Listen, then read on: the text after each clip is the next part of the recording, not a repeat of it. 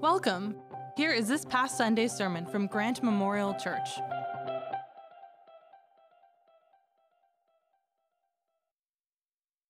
Good morning.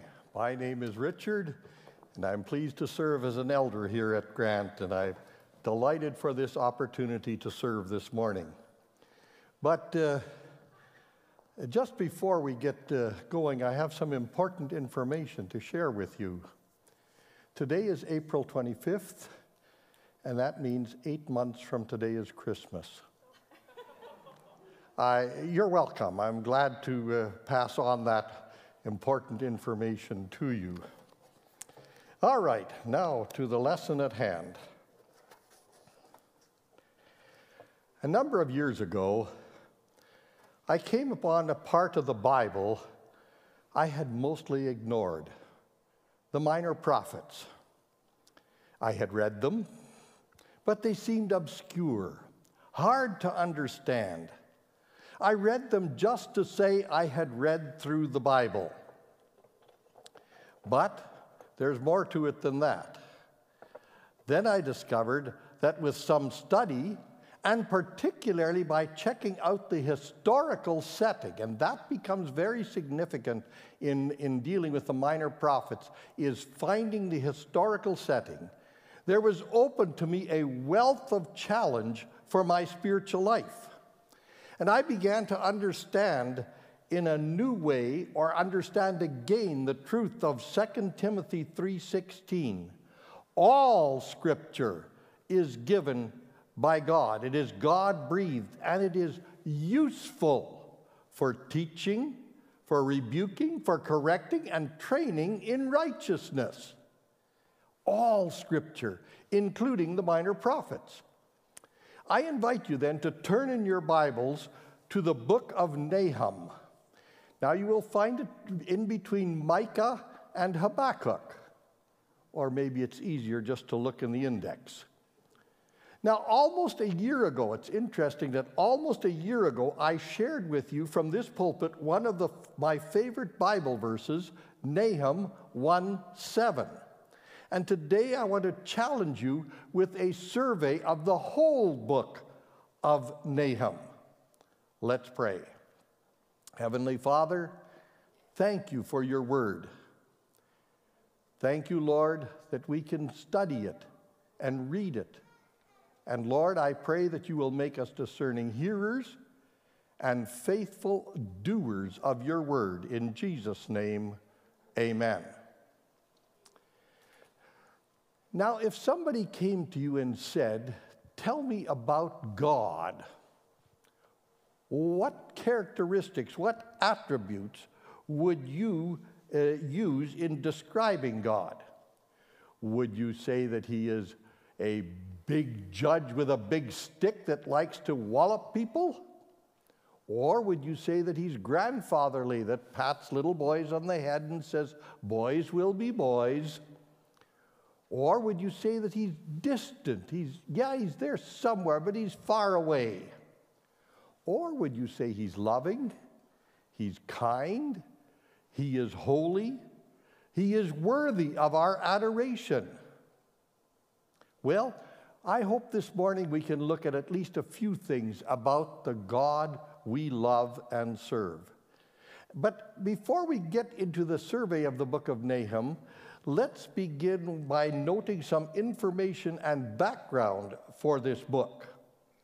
Now, the author is Nahum of Elkosh, says the first verse. Now, the location of Elkosh is, is uh, uncertain, though it may have been in Galilee.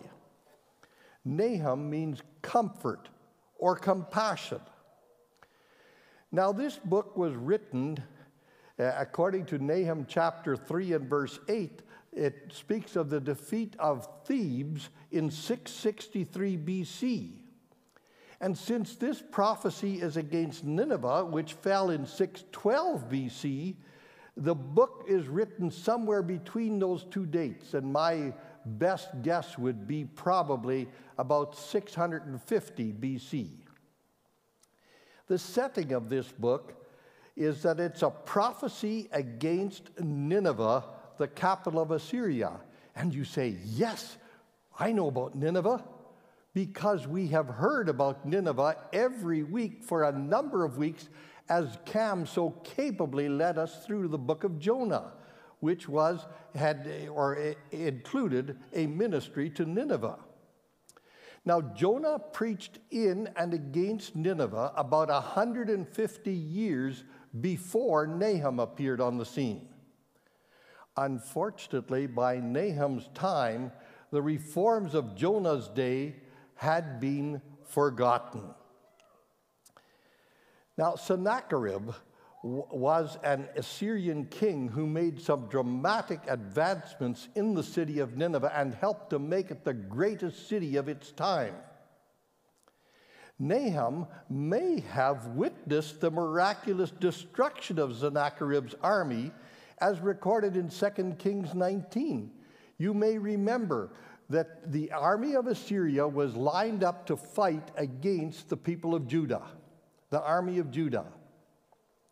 And the odds were overwhelmingly in favor of Assyria. And that night, the day before the battle, God put to death 185,000 Assyrian soldiers. And the next morning, when Sennacherib got up and saw this, he turned and went back to Nineveh. And by the way, sometime later, his two sons assassinated him there. Chuck Swindoll has well described or, or, summarized the situation of things in these days. He said, Nahum preached during the reign of King Manasseh of Judah. Some of the, these were some of the darkest days of Judah's history to that point. It was a time filled with idolatry of all kinds in a nation that had completely turned its back on God. And the Lord's willingness to send Nahum, as we said, whose name means comfort, into such a hopeless situation evidences God's unrelenting and overwhelming grace. Just a little bit more about the city of Nineveh. Its origin is uh, given to us in Genesis chapter 10, where we read these verses beginning in verse 8. Cush was the father of Nimrod, who became a mighty warrior on the earth. He was a mighty hunter before the Lord. That is why it is said, like Nimrod, a mighty hunter before the Lord. The first centers of his kingdom were Babylon, Uruk, Akkad, Calneh in Shinar. From that land, he went to Assyria, where he built Nineveh. So there's the, the uh, origin of, uh, of Nineveh in, uh, in uh, the story of Nimrod, who started the city. Nineveh was a vast city on the banks of the Tigris River. It was the greatest city of all ancient cities, and it was surrounded by a massive wall and many towers for fortification. And it was the capital of Assyria for over 300 years. The people of Nineveh were, were described as warlike, fierce, and violent. Nineveh was the capital of one of the cruelest, vilest, most powerful, and idolatrous empires in the world. That's the setting into which Nahum preached. Now, the message of the book of Nahum is found in this that the prophecy Nahum wrote was, was there, uh, or was no indication, when there was no indication of any threat to Assyria. And this is important for us to note. Assyria was going great guns, they were on top of everything. And yet Nahum says, You're going to go down.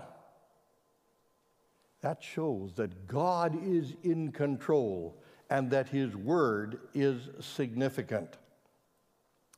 The, the nation began to crumble, though, soon after Nahum's prophecy. And the theme of the book is the destruction of Nineveh. Now, as we said earlier, Jonah had preached in the city about 150 years earlier.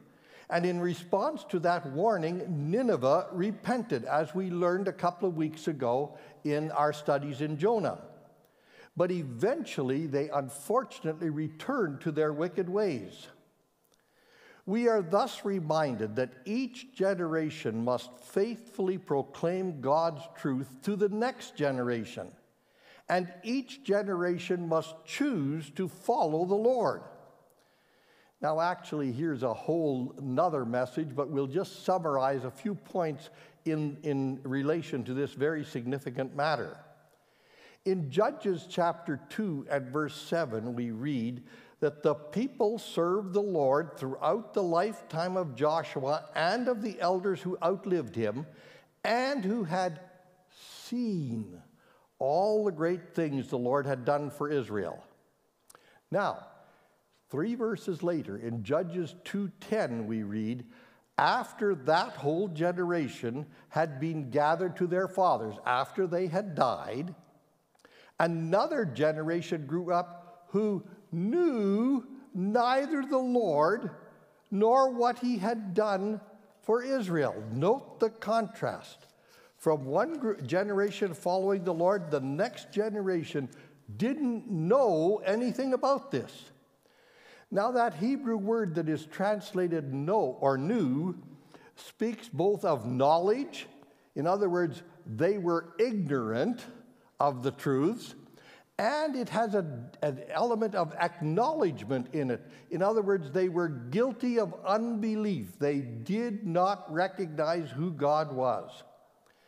Now, in contrast, in uh, 2 Timothy chapter 1 and verse 5, we read of grandmother Lois communicating God's truth to her daughter Eunice who in turn communicated God's truth to her son Timothy, who was a companion of Paul and a leader in the early church.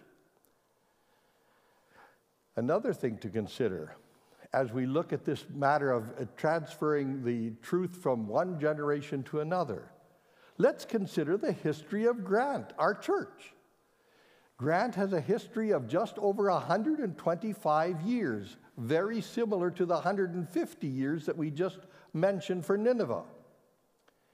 In the last 125 years, many churches in our country have ceased to exist, and many more, including denominations, have turned from the truth and they practice religion rather than following Christ.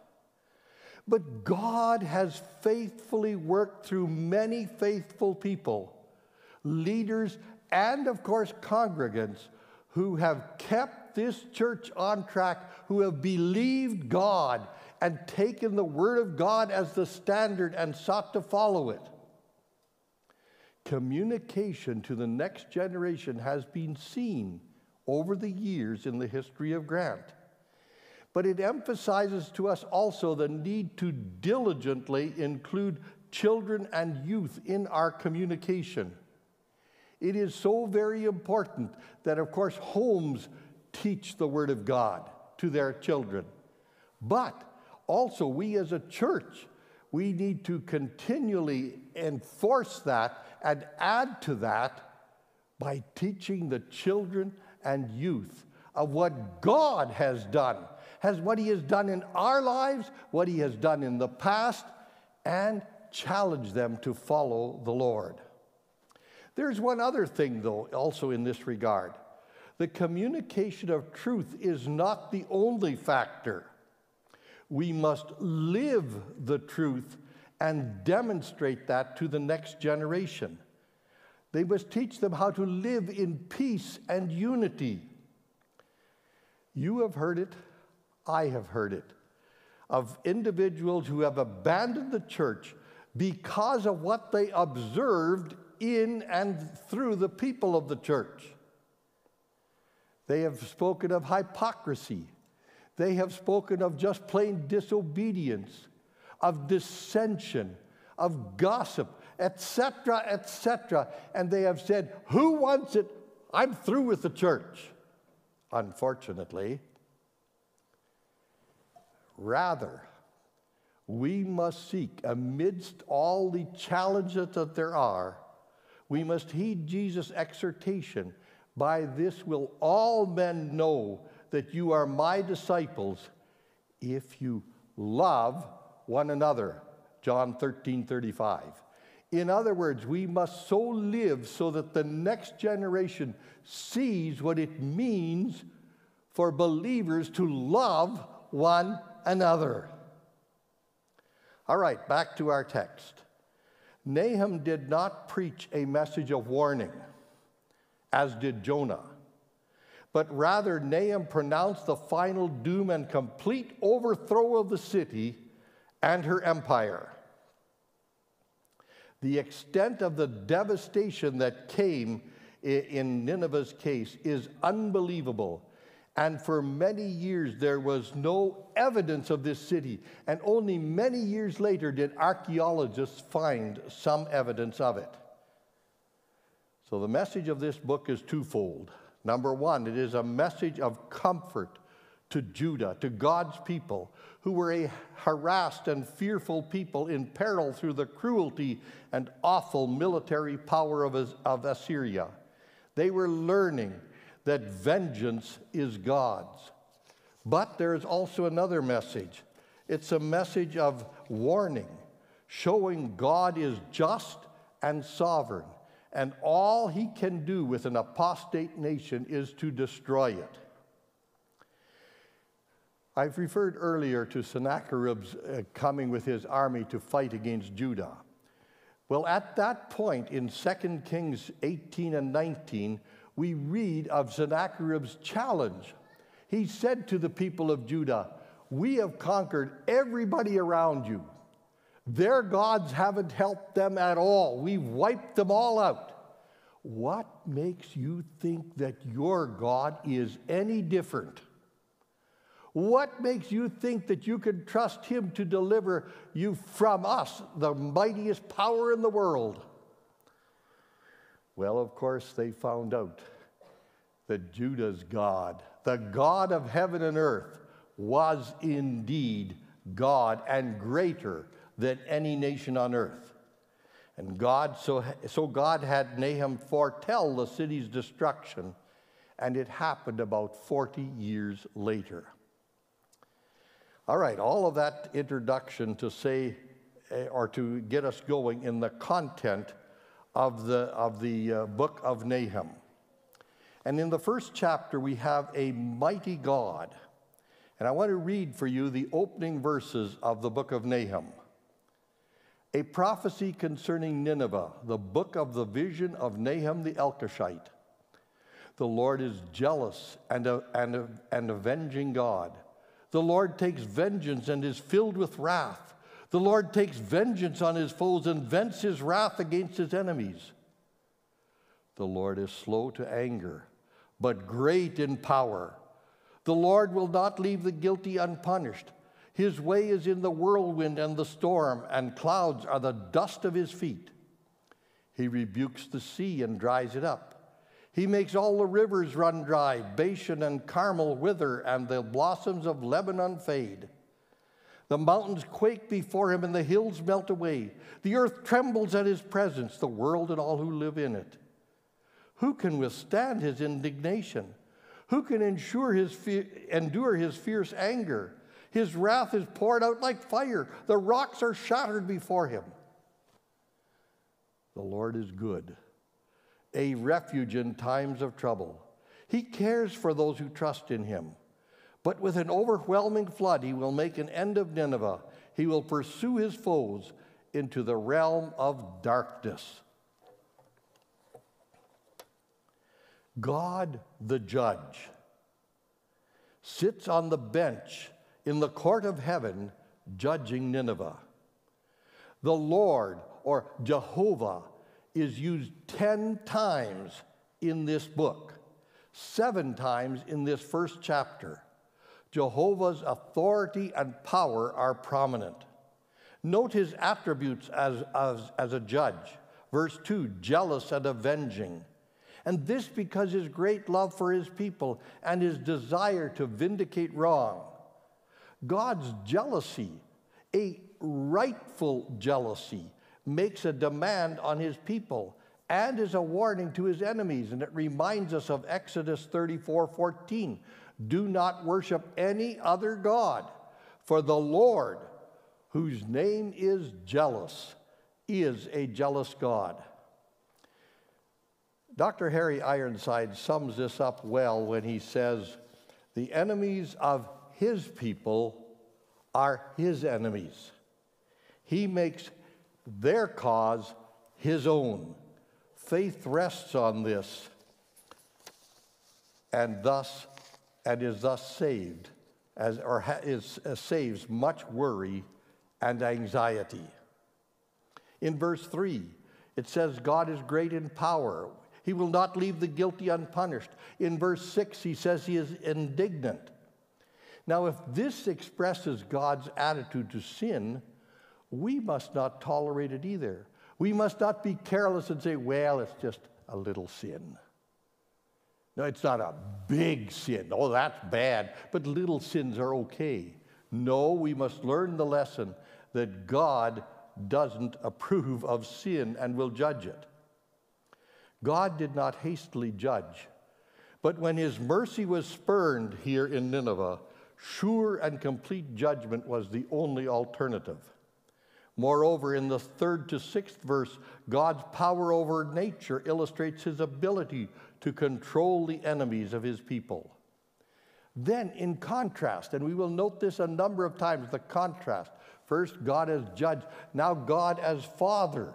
Verse 3, slow to anger. Verse 7, good, a stronghold in trouble. He cares for his, those who trust in him. And the other interesting thing is that God's attributes always work in perfect harmony. For us, that's a little bit difficult because we tend to be on one side or the other. But God's attributes work together in perfect harmony. And we continue on in verses 8 and 9. And Nineveh is condemned to utter destruction. Note the statements. He makes an end, he brings to an end. And while all this was going on in, in Nineveh, they were defeated while the defenders were drunk and asleep. The great Sennacherib had been defeated. The city's name is wiped out. And in verse 14, God says, I will dig their grave. Now, normally empires fell, but cities survived, but not in this case. Note the finality of these great of these statements. God brought it to an end. But note that the message of comfort to Judah, in contrast to the judgment, is found in verses 7, verse 15, and, and, and other places that we will point out later. God's mercy amidst the judgment. In verse 15, Nahum writes as though Nineveh was already destroyed and the messenger of peace bringing that good news was arriving in Jerusalem. Therefore, the people could be called to celebrate their festivals again. It hadn't happened yet, but Nineveh was giving God's word, and God said, That's how it's going to be. And Nineveh, or and Nahum, clearly presented it. In chapter 2, we have a great fall. In verse 1, the attacker refers to the invading Babylonians, and Nahum's commands are really a form of ridicule when he says, Guard the fortress, watch the road, brace yourselves. He was really mocking them because he knew what was going to happen. But before continuing uh, with the battle description, Nahum has a word of hope for Israel in the second verse when he says, The Lord will restore the splendor of Jacob like the splendor of Israel, though destroyers have laid them waste and have ruined their vines. Again, the contrast between judgment and God's mercy. Amidst the destruction spoken of, there's a promise of restoration. Verses 3 and 4 describe the attacker's equipment and speed. Let me just note to the fourth verse in particular the chariots storm through the streets, rushing back and forth through the squares. They look like flaming torches, they dart about like lightning. I was interested in one commentator who said, I think this describes today's automobiles in the city. I just thought it was kind of cute. I think it maybe is a little far fetched, but nevertheless, maybe it does describe the cars chasing around all over the place.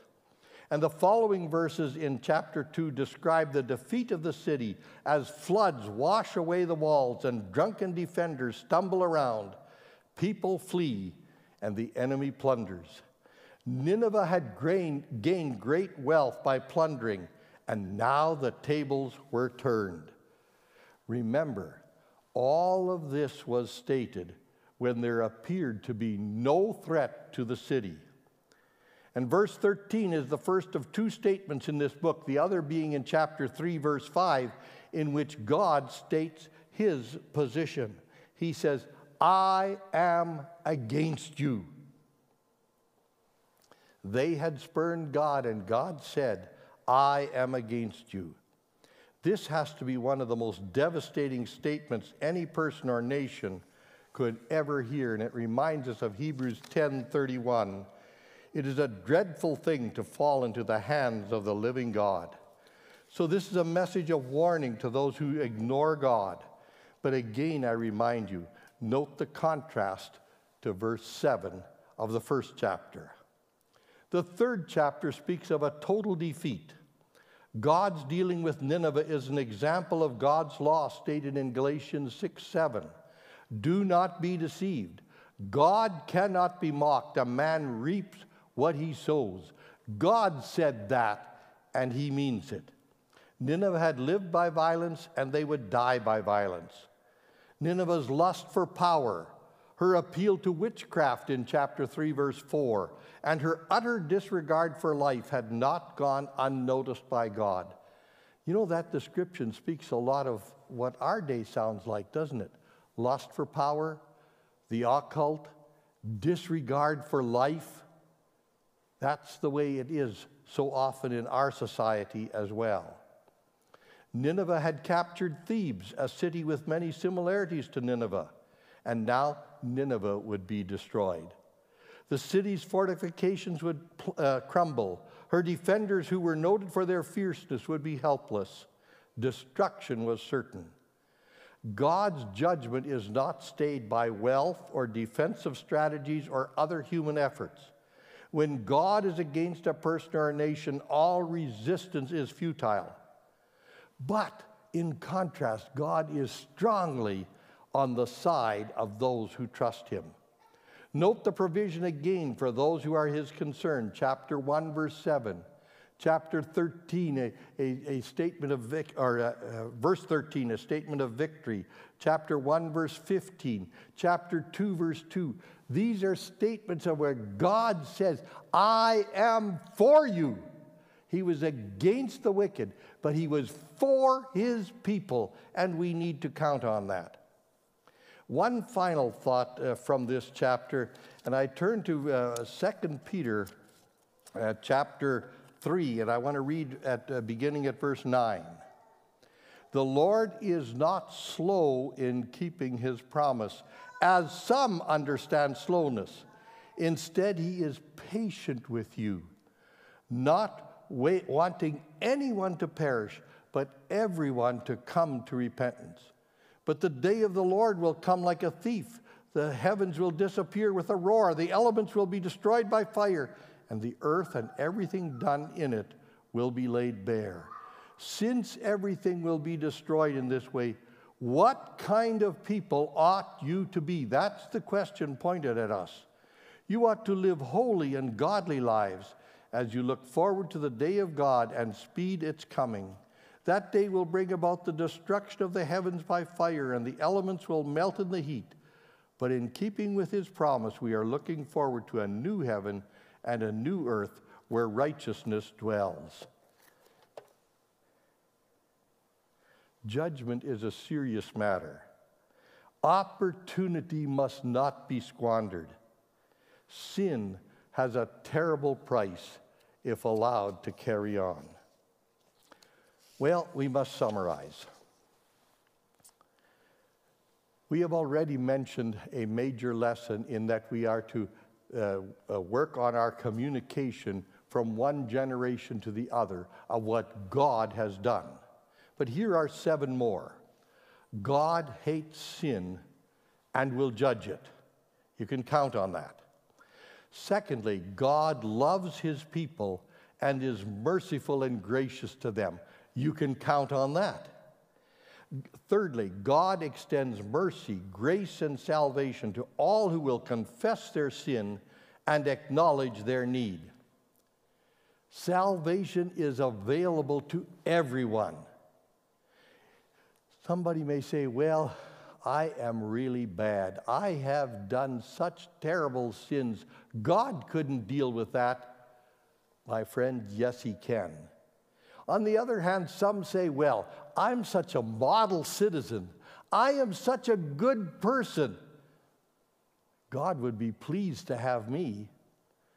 And we say, the scripture says, all our righteousness, the best things we can do, are like filthy rags in buying salvation. And so the scripture promises whether you are very bad or think you're very good and anything in between, everyone who calls on the name of the Lord will be saved, says Romans 10 13. Have you received God's gift of eternal life? If you have, then thank God in these moments for that.